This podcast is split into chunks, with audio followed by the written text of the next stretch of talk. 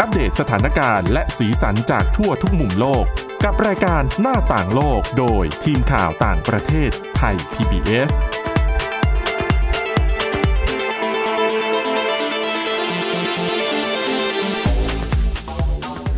สวัสดีค่ะ คุณผู้ฟังคะต้อนรับเข้าสู่รายการหน้าต่างโลกค่ะ วันนี้พบกับดิฉันสวรักษ์จากวิวัฒนาคุณและคุณวรดาทองจำนงค่ะ สวัสดีค่ะ เอาละเรื่องราววันนี้เราต้องมาเล่าค้างนะคะ ติดหนี้คุณผู้ฟังไว้เมื่อวาน เกริ่นไปถึงเรื่องของ Mixtaurant เป็นเทรนด์การทำรูปแบบร้านอาหารทำธุรกิจแบบผสมผสานในญี่ปุ่นนะคะ ก็เดี๋ยววันนี้มาเล่าในรายละเอียดให้ฟัง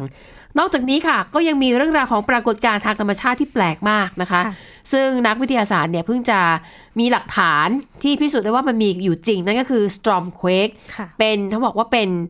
พายุ ที่รุนแรงถึงขั้นทำให้เกิดแผ่นดินไหว เป็นยังไงเดี๋ยวรอติดตามกันนะคะ แล้วก็เราจะไปดูเรื่องของช็อกโกแลตที่แพงที่สุดในโลก แล้วก็ผลการสำรวจของเสียในย่านที่อยู่อาศัยของประชาชนในประเทศออสเตรเลีย แต่ว่าเราไปเล่าเรื่อง Mixtaurant กันก่อนนะคะ คุณวรดาว่า รูปแบบมันเป็นอย่างไรทำไมถึงได้รับความนิยมในญี่ปุ่นตอนนี้ค่ะ ค่ะ ก็ต้องเท้าความกันหน่อยนะคะว่า Mixtaurant เนี่ย ก็คือ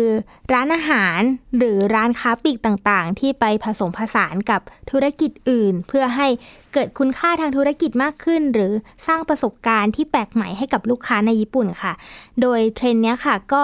เริ่มมีในญี่ปุ่นมาตั้งแต่ 2-3 ปีที่แล้วนะคะ ก็วันนี้เราก็จะมายกตัวอย่างของห้างร้านมิกซ์เตอรองในญี่ปุ่นให้ฟังกันค่ะค่ะ ก็ไปกันที่ร้านแรกนะคะเป็น Mexican Barber Shop ค่ะ เป็นร้านตัดผมที่ผสมผสานกับบาร์ค่ะ ก็ตอนนี้ปัจจุบันค่ะญี่ปุ่นเนี่ย ก็มีร้านตัดผมเนี่ย มากถึง 40,000ร้านเลยทีเดียว ก็อย่างที่ทราบกันดีค่ะว่าเมื่อธุรกิจใดเนี่ยที่มีจำนวนมากเนี่ยก็จะมีการแข่งขันสูงใช่ไหมคะ ธุรกิจตัดผมของญี่ปุ่นเนี่ยก็เป็นเช่นนั้นเหมือนกัน ก็เพราะฉะนั้นร้านตัดผมเหล่านี้จึงต้องพยายามปรับกลยุทธ์เพิ่มมูลค่าให้ตัวเอง ก็โดยร้าน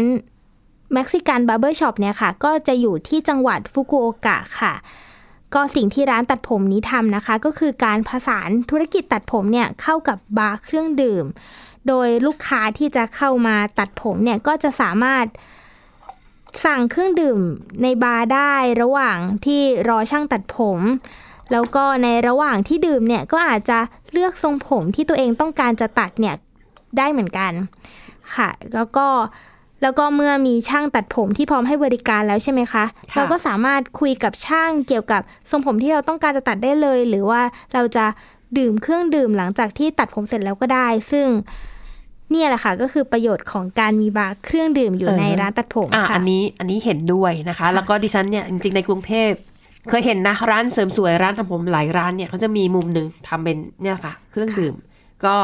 ได้ประโยชน์อาจจะเหมาะสำหรับคนที่อาจจะพาพาแฟนค่ะไปทำผม และผู้หญิงเนี่ยทำผมนานคุณแฟนก็อาจจะนั่งแบบรอจิบกาแฟรออยู่ในค่ะมุมข้างๆ ได้อะอันนี้ น่าจะนำมาประยุกต์ใช้นำมาประยุกต์ใช้ในเมืองไทยได้ไม่ยากเนาะค่ะค่ะค่ะไปกันที่ร้านต่อไปนะคะก็เป็นร้านดอกไม้แห้งที่ผสมผสานกับร้านขายอาหารค่ะ ที่ค่ะมีชื่อว่าHana Bar ค่ะ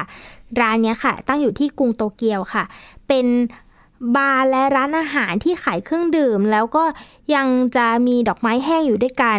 โดยจุดเด่นของร้านนี้นะคะ ไม่ใช่แค่เป็นธุรกิจ Mixtaurant เท่านั้น แต่ยังแต่อาหารและเครื่องดื่มภายในร้านทั้งหมดเนี่ยก็จะมีดอกไม้ที่ทานได้โรยอยู่ด้วยค่ะ ซึ่งกลุ่มลูกค้าสาวๆเนี่ยก็จะชอบกันมากเลย แล้วก็ยังนิยมถ่ายรูปลงอินสตาแกรมอีกด้วยก็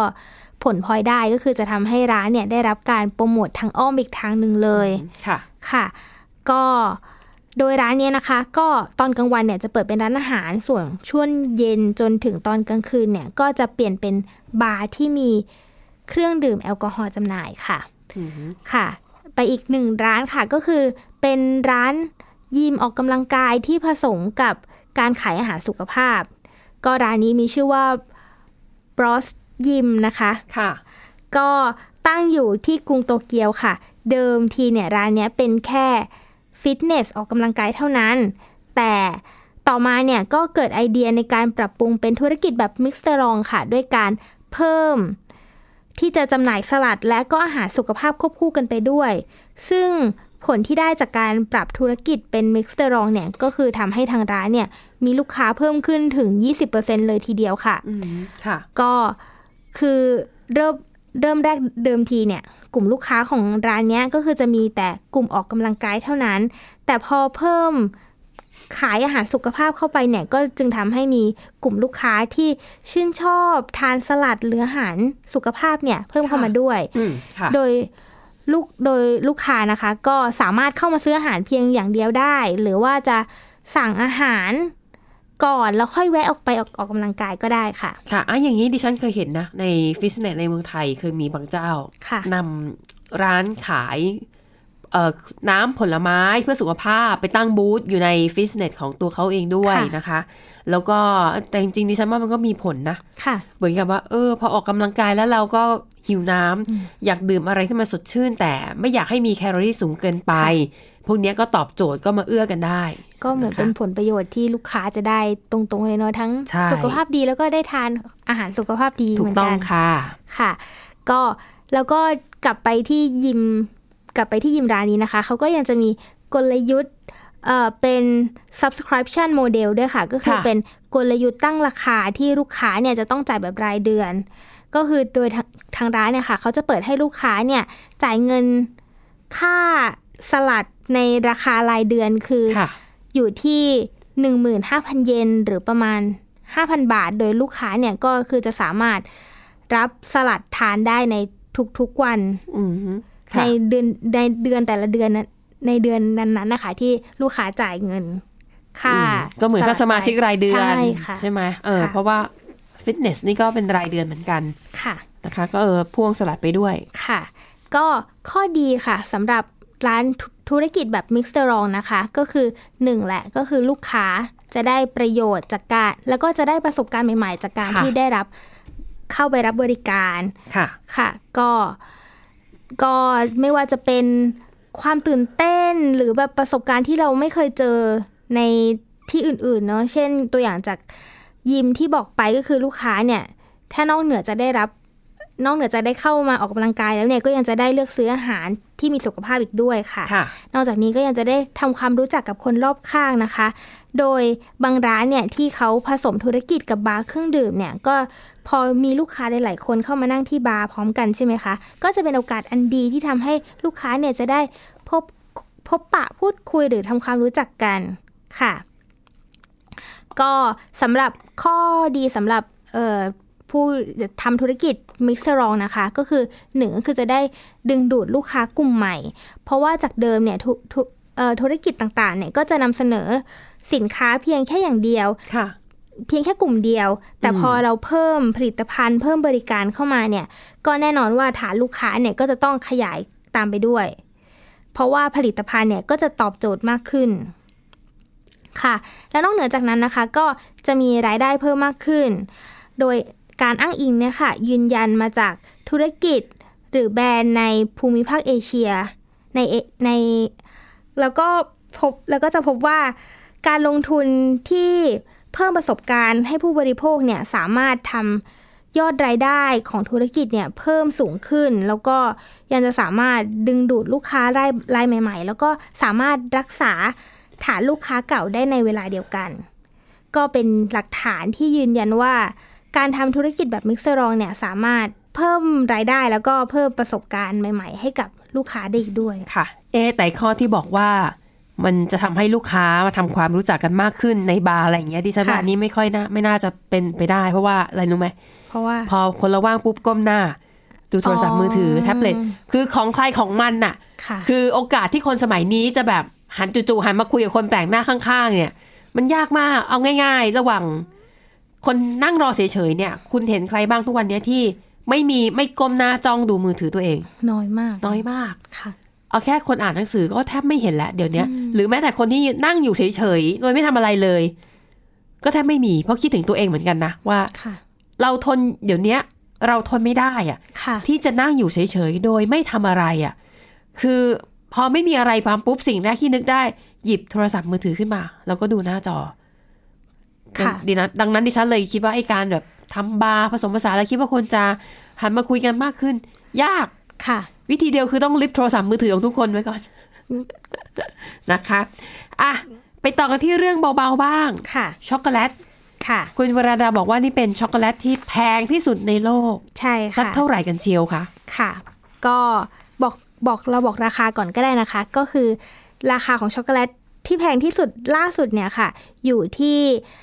ประมาณหนึ่ง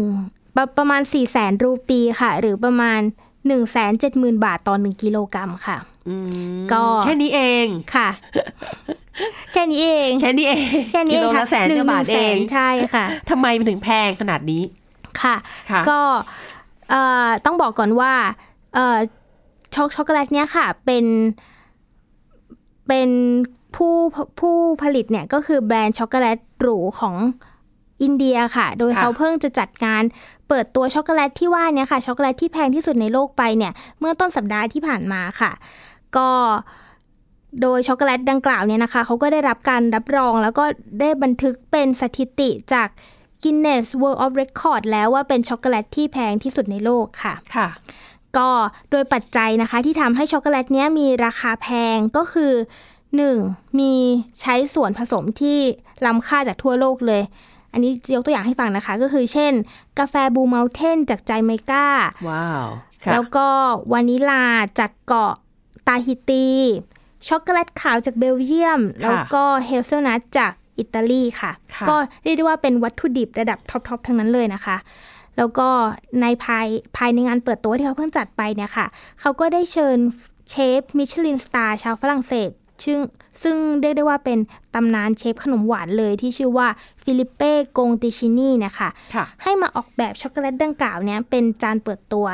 ซึ่งเชฟเนี่ยค่ะเขาก็ได้ออกแบบช็อกโกแลตจานเนี้ยเป็นช็อกโกแลตช็อกโกแลตทัฟเฟิลสามลูก ซึ่งสามลูกเนี้ยค่ะก็จะมีความหมายถึงวัฏจักรแห่งชีวิตสามขั้นค่ะโดยลูกแรกค่ะเขาก็คือจะหมายถึงผู้สร้างหรือ the creator ลูกที่สองเนี่ยคือผู้อุปถัมภ์แล้วก็ลูกลูกที่สามเนี่ยค่ะ ก็คือหมายถึงผู้ทำลายหรือ the destroyer ซึ่งเชฟเนี่ยค่ะเขาก็ระบุว่า แต่ละลูกเนี่ยก็จะ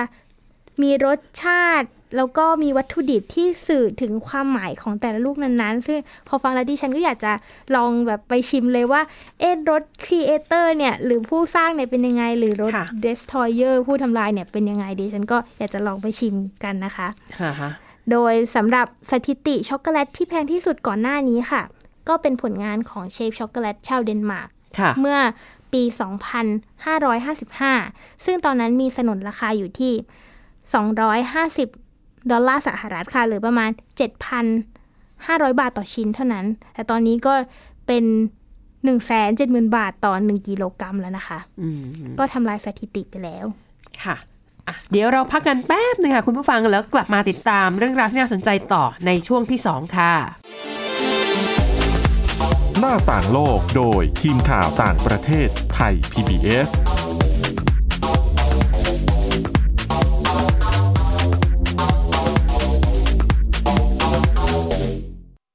อยู่ที่ไหนก็ติดตามเราได้ทุกที่ ผ่านช่องทางออนไลน์ จากไทย PBS Digital Radio ทั้ง Facebook Twitter Instagram และ YouTube Search คำว่าไทย PBS Radio แล้วกดไลค์หรือ Subscribe แล้วค่อยแชร์ กับคอนเทนต์ดี ๆ ที่ไม่อยากให้คุณพลาดอ้อเรามีให้คุณฟังผ่านพอดแคสต์แล้วนะ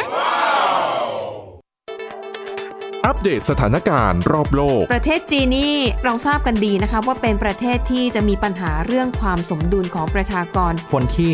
ได้รับความสนใจ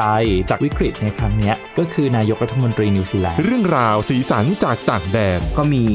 ช่อง YouTube เป็นของตัวเองใช้ชื่อว่าครัวคุณยาย โรงพยาบาลเพื่อดูแลช้างเหล่านี้ที่เมืองมัทุราค่ะที่รัฐอุตตรประเทศ จะมีภารกิจก็คือส่งนักบินอวกาศผู้หญิงล้วนอืมๆออกค่ะไปทำภารกิจ หน้าต่างโลก โดยทีมข่าวต่างประเทศไทย PBS ทุกวันจันทร์ถึงศุกร์ 12นาฬิกา ทางไทย PBS ดิจิทัล Radio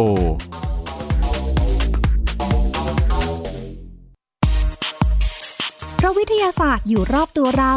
มีเรื่องราวให้ค้นหาอีกมากมาย เทคโนโลยีใหม่ ๆ เกิดขึ้นรวดเร็วทำให้เราต้องก้าวตามให้ทัน เดตเรื่องราวทางวิทยาศาสตร์ เทคโนโลยี และนวัตกรรม ที่จะทำให้คุณทันโลก กับรายการ s c i e n t e c h ทุกวันจันทร์ถึงวันศุกร์ทางไทย PBS Digital Radio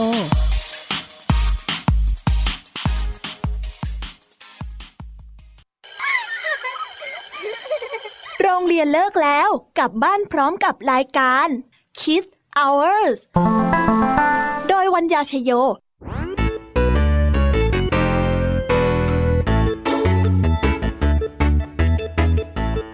บกับนิทานคุณธรรมสอนใจกับครูไหวใจดีว่าไม่ควรเชื่อคำพูดของคนพลาน นอกจากนี้ลุงทองดีกับเจ้าจ้อยยังมีนิทานสุภาษิตมาเล่าให้ฟังนี่พวกเอ็งเนี่ยนะ มันลิงหลอกเจ้ากันจริงทั้งยังมีนิทานเด็กดี และพี่ยามีเล่านิทานสนุกสุดหันษาให้น้อง ๆ ได้ฟัง ทุกวันจันทร์ถึงศุกร์17 นาฬิกาทางวิทยุไทย PBS www.thaipbsradio.com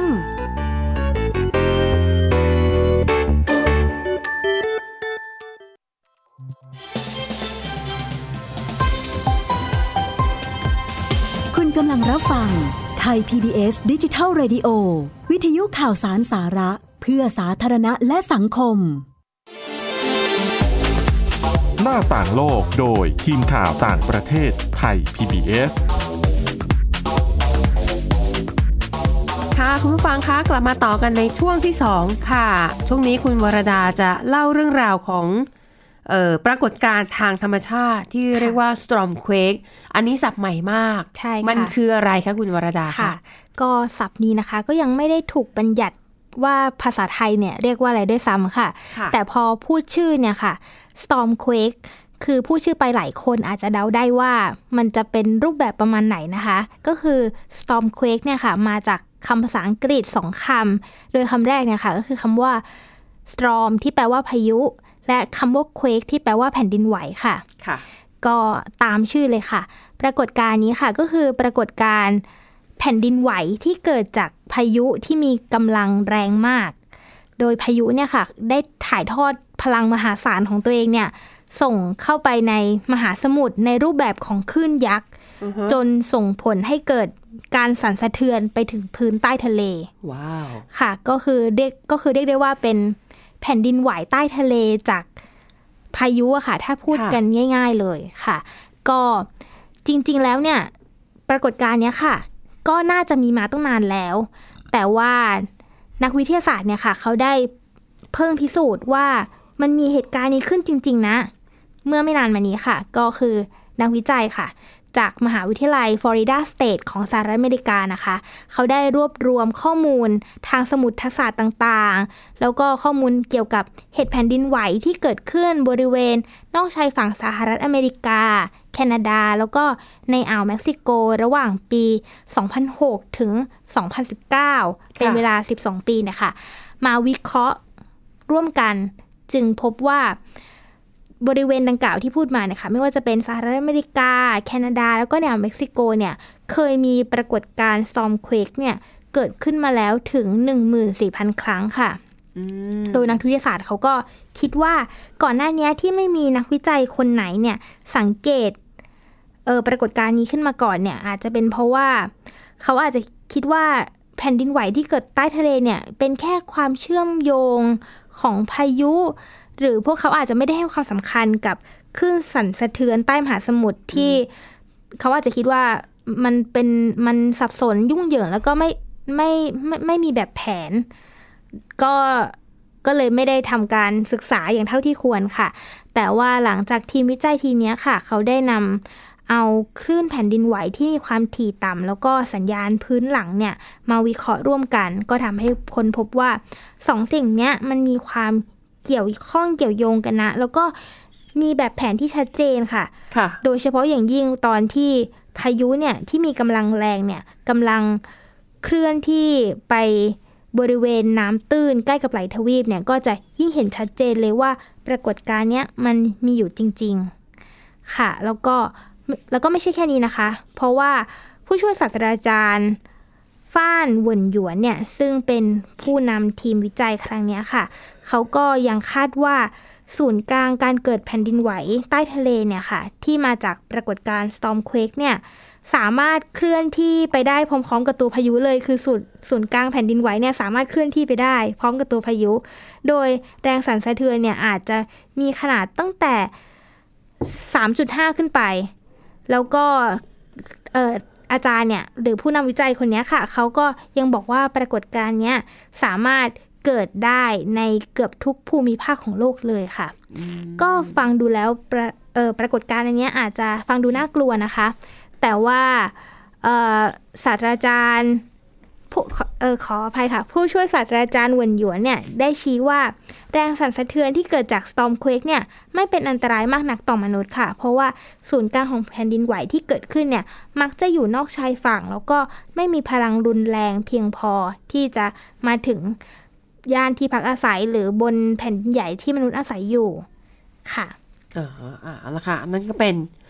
ปรากฏการณ์ทางธรรมชาตินะคะ ที่เราก็ได้เรียนรู้กันนะคะอะแล้วก็ปิดท้ายเรื่องนี้ ไปดูเรื่องชื่อหัวข้อแปลกเหมือนกันเนาะค่ะ การสำรวจของเสีย ใช่ค่ะในย่านที่อยู่อาศัยในออสเตรเลียใช่ทำไมมันถึงต้องมีการวิจัยอะไรเรื่องแบบนี้ด้วยอะคะค่ะ ก็คือต้องคือต้องบอกก่อนว่า ข้อมูลที่นักวิจัยใช้วิเคราะห์ในครั้งเนี้ยค่ะ มาจากโครงการสำรวจสัมมโนประชากรแห่งชาติของออสเตรเลีย ก็คือมันเป็นการวิจัยที่รัฐบาลออสเตรเลียเนี่ยทำทำกันอยู่แล้วสำรวจกันอยู่แล้ว แต่ก็นักวิจัยเนี่ยเพิ่งหยิบยกข้อมูลในตอนนั้นนะคะมาวิเคราะห์อีกทีถึงเอ่อ พฤติกรรมและอะไรต่างๆ ของมนุษย์จากน้ำเสียที่ว่านี้ค่ะ ค่ะ ก็นักวิจัยจากมหาวิทยาลัยควีนแลนด์ในออสเตในออสเตรเลียนะคะ เขาได้เผยผลวิจัยที่ได้มาจากการเก็บสำรวจของเสียแล้วก็น้ำเสียจากโรงบำบัดน้ำเสียทั่วออสเตรเลียเลย โดยตัวอย่างที่เก็บมาเนี่ยค่ะ เขาบอกว่าเป็นตัวแทนของประชากรถึง 1 ใน 5 ของประชากรทั้งหมดในออสเตรเลียเลยนะคะ โดยข้อค้นพบหลักๆ ที่เขาพบอะค่ะก็คือพบว่าของเสียจากชุมชนที่เป็นชุมชนที่ประชากรส่วนใหญ่เนี่ยค่อนข้างร่ำรวยค่ะกับของเสียที่มาจากชุมชนที่ประชากรค่อนข้างยากจนเนี่ยจะมีความแตกต่างกันอย่างมากค่ะ โดยไฮไลท์ของผลการสำรวจครั้งนี้นะคะ ก็ที่ดิฉันหยิบยกมาน่าจะมีอยู่ 2 ข้อหลักๆ ก็คือข้อแรกเนี่ยเขาค้นพบว่า ในย่านที่ประชากรเนี่ยค่ะมีสถานะทางเศรษฐกิจและสังคมสูงเนี่ยจะพบเอ่อในในน้ำเสียหรือของเสียเนี่ยนะคะ จะพบเส้นใยจากผลไม้ตระกูลส้ม แล้วก็พบคาเฟอีนมากกว่าเอ่อในย่านที่ประชาชนมีสถานะเศรษฐกิจและสังคมค่อนข้างต่ำก็คือพูดง่ายๆคือย่านคนรวยกับคนจน ใช่จะก็คือก็คือจะพื้นที่ที่ร่ำรวยเนี่ยจะมีค่ะ ไฟเบอร์ แล้วก็มีกากใยแล้วก็มีคาเฟอีนเยอะค่ะซึ่งนักวิจัยเขาก็สังเกตว่าอาจจะเป็นที่พบค่ะที่ที่พบคาเฟอีนเยอะเนี่ยอาจจะเป็นเพราะว่าประชาชนที่มีรายได้สูงเนี่ยอาจจะแบบไปดื่มกาแฟบ่อยมีแบบวัฒนธรรมการดื่มกาแฟบ่อยอ๋ออ่าอ่าอ่าค่ะ แล้วก็ในแต่ขณะที่อีกในอีกด้านหนึ่งเนี่ยนะคะ ในชุมชนที่ประชากรส่วนใหญ่ค่อนข้างยากจนเนี่ยค่ะจะกลับในในน้ำเสียเนี่ยกลับพบว่า มีการใช้ยากลุ่ม ยาบรรเทาอาการแก้ปวดค่ะ แล้วก็ยาความดันโลหิตที่ช่วยรักษาเกี่ยวกับโรคหัวใจ แล้วก็โรค